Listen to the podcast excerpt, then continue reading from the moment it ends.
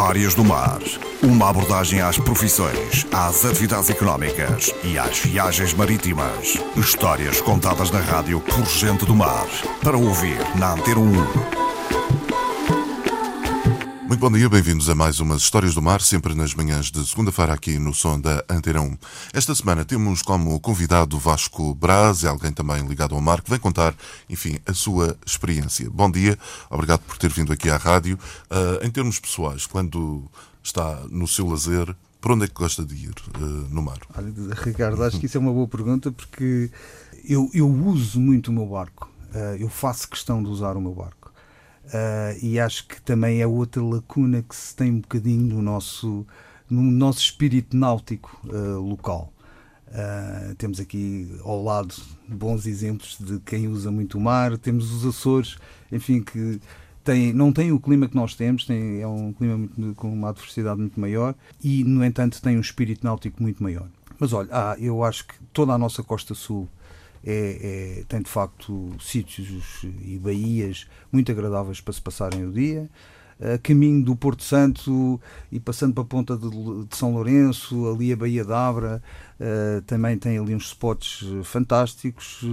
mais umas milhas para sul temos uh, as desertas, que é muito um espaço muito, muito, muito agradável para passar o dia e, enfim, com todo o apoio do Parque Natural, uh, que inclusive tem um museu que o lado didático para as crianças eh, e não só, não é? Para mas, mas sobretudo eu acho que se, se muitas vezes as crianças é que nos ensinam uh, e portanto se houver essa, essa abertura para elas é de aproveitar. E depois, claro, o Porto Santo uh, é, é por excelência é, aquele além da que, praia, que todos conhecem. Enfim, com todos os condicionalismos que, que, que, que a capitania impõe e, e, que alguns devo dizer que são por, por uh, efetiva segurança e acho muito bem que os façam. Uhum. E perfeitamente legítimos. Exato, exato, Ninguém está a estar a nadar e levar com motas de água em cima e coisas do género. Exatamente. Portanto, Mas eu aí apelo ao, ao, bom senso. Sabe que há uns anos largos atrás eu fundei uma Associação de Jet Ski e Motonáutica da Madeira uh, e um dos principais objetivos que nós tínhamos era precisamente uh, passarmos a imagem de que as motas de água podem salvar e não ao contrário. Uhum. Aliás, tive, tive já alguns casos, inclusive no Porto Santo, tive um, um episódio uh, interessante de salvamento. De salvamento. Quer partilhar connosco? Uh, enfim, rapidamente era uma, uma, uma jangada daquelas que se alugavam, aquelas gaivotas. Sim, tem uns pedais. Uh, e, exato, eu estava, estava a passear com a minha mulher na, na minha moto d'água e, e, comecei a ver ao longe, muito ao longe, enfim, espuma e braços no ar e não sei o quê. Fomos a correr e eram dois amigos, enfim, do norte do país que, no meio de grande palavreado, extremamente aflitos, porque um deles não sabia nadar e os dois não tinham colete. Uma coisa inconcebível que, inclusive, a, a empresa que, que, estava a explorar deveria ter tido o cuidado de criar essa obrigatoriedade de levarem colete. Vieram a reboque depois. Não, a, a, gaivota acabou por, por afundar e vieram a reboque, a reboque da mota. Uh, e eu penso que, enfim, que correu bem, com um final muito feliz ali. Muito feliz, sem dúvida.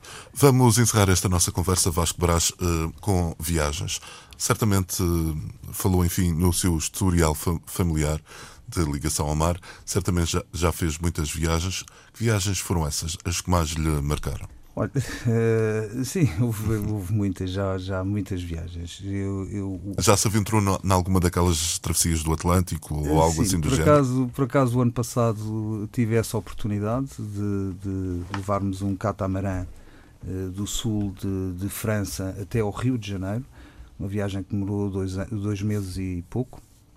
E foi uma experiência muito interessante, talvez não tanto pela vela, porque embora já tenha, já naveguei, enfim, no, nas águas no norte, no norte de França, Mediterrâneo, Baleares, eh, já fiz várias idas e vindas a Lisboa à vela, eh, Canárias, Selvagens, enfim. Mas é, esta foi de facto um momento que, para além da vela, há aqui um lado humano, há um lado de desafio pessoal, há um lado de, da interligação das pessoas eh, na tripulação. Éramos apenas três, com muita rotatividade de responsabilidade. Sim com temperamentos diferentes, idades diferentes, inclusive, e portanto esse foi, foi claramente um desafio. O sono também foi um desafio muito grande, gerir o sono. Como é que funcionava? Como é que vocês funcionavam turnos, em termos de escalas? Sim. Eram, eram de... escalas de. eram períodos de turnos de quanto tempo? De 3 horas. Três horas. normalmente 3 horas. Durante a madrugada dormia 3 horas? 6 horas neste caso, porque Exato, eram, porque exato. Eram... E portanto estaria sempre um alerta durante 3 horas. A viagem não foi toda assim, até Cabo Verde tivemos uh, mais tripulação dentro do barco. Eu ia lhe pedir que nos uh, descrevesse o itinerário, a trajetória, o percurso que Muito fizeram. Nós, nós saímos de, de, portanto, de Canet-Roussillon, uh, o sul, sul de França, Uh, e, e, depois na zona da Côte d'Azur ou... uh, não, é mais junto já junto a Espanha ah, sim, sim. a Barcelona mais perto de Barcelona portanto fizemos a costa também sul de, de Espanha onde apanhámos que é uma costa aí... excepcional é também. muito bonita e tem uma uma movida como eles lhe chamam que não é brincadeira exato olha deixe-me referir que nos dois portos duas marinas em que ficámos resguardados porque apanhámos mau tempo no, no, no Mediterrâneo. no Mediterrâneo isto passa-se também no mês de fevereiro, uh, em que saímos, e é engraçado, saímos de Canet eh, com, com temperaturas negativas, a ter gelo em cima do barco.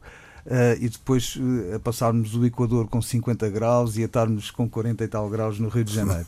Isto em tão pouco tempo apanhámos esta, estas diferenças de tempo. Mas fizemos efetivamente, portanto, a costa, a costa sul de, de, de Espanha e, e, depois ficámos em Gibraltar. Foi o, o, um porto também onde estivemos algum tempo. Uh, depois descemos para Canárias, aí apanhámos outra vez uma frente sul que não nos deixava sair, tivemos retidos uns dias em Canárias. Depois conseguimos uh, descer até, até Cabo Verde, uh, uma ilha fantástica, Tivemos em São Vicente e Santo Antão. Uhum. Já tive aqui vários convidados que dizem sempre o mesmo. Não, maravilhas. E deixe, Ficam deixe, fascinados com Cabo Verde. acrescentar que Cabo Verde é uma lição para a Europa. Em termos de humanismo, em termos de, de alegria, de maneira de estar na vida. Uh, pessoas com tão pouco uh, e como é que conseguem ser tão felizes. Eu acho que é indiscutível, isto para além, enfim, de toda a beleza natural, humana e não humana, porque é um facto, uh, mas são, é, de facto, é de facto um povo que tem algo a nos ensinar. Fizemos a travessia uh, direta aí do, do, do Portanto, de Cabo Verde Até, para a América do Sul. Uh, não, para, exato, para, para João Pessoa, já uhum. no Brasil. Portanto, é, é a parte mais uh, este uh, do Brasil. E depois ainda, isso tudo demorou 10 dias. Foi essa travessia. Essa travessia foram 10 dias, o que é relativamente rápido, e o barco tinha condições fantásticas, portanto foi correu tudo de uma forma geral, tirando algumas tempestades de relâmpago, tempestades tropicais, enfim, que é, que é, é perfeitamente natural. Apanhámos... O que é que se sente num, num veleiro a meio do Atlântico?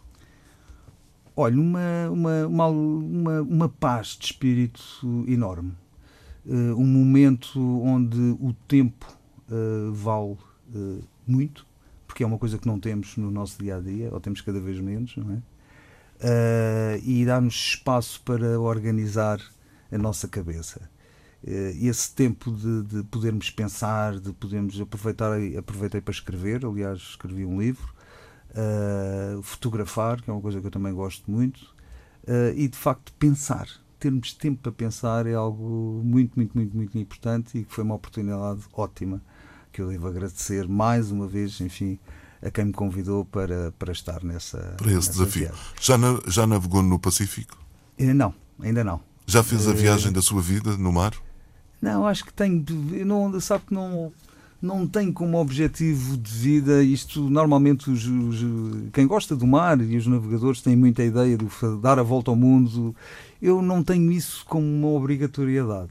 Mas há algum, alguma zona específica do planeta sim, onde gostasse de navegar? Sim, sim. O Pacífico. Aliás, tenho, tenho como objetivo agora a Polinésia Francesa. Uh, fazer ali a roda daquelas ilhas, uh, gostava, gostava muito de o fazer. Mas só para concluir, depois então uh, demorámos ainda mais 10 dias de João Pessoa até ao Rio, ao de, Rio Janeiro, de Janeiro. Ao Rio de Janeiro. Levaram eu, tanto tempo a atravessar o Atlântico como depois como, a chegar. Exatamente. ainda parámos pontos. em Vitória para reabastecimento e depois chegar ao Rio de Janeiro por mar, que eu já tinha tido a experiência, já conhecia o Rio eh, de terra. Mas chegar de mar, digo-lhe que é um momento especialíssimo. Muito, muito, muito. É único sem uhum. dúvida. É uma cidade é uma excepcional, de facto. Muito bem, Vasco Braz é o nosso, foi o nosso convidado aqui neste programa nas Histórias do Mar. Trouxe-nos a sua experiência, que muito agradecemos aqui ao auditório da Antena 1. Até uma próxima oportunidade. Muito obrigado. Bom Eu é dia. que agradeço.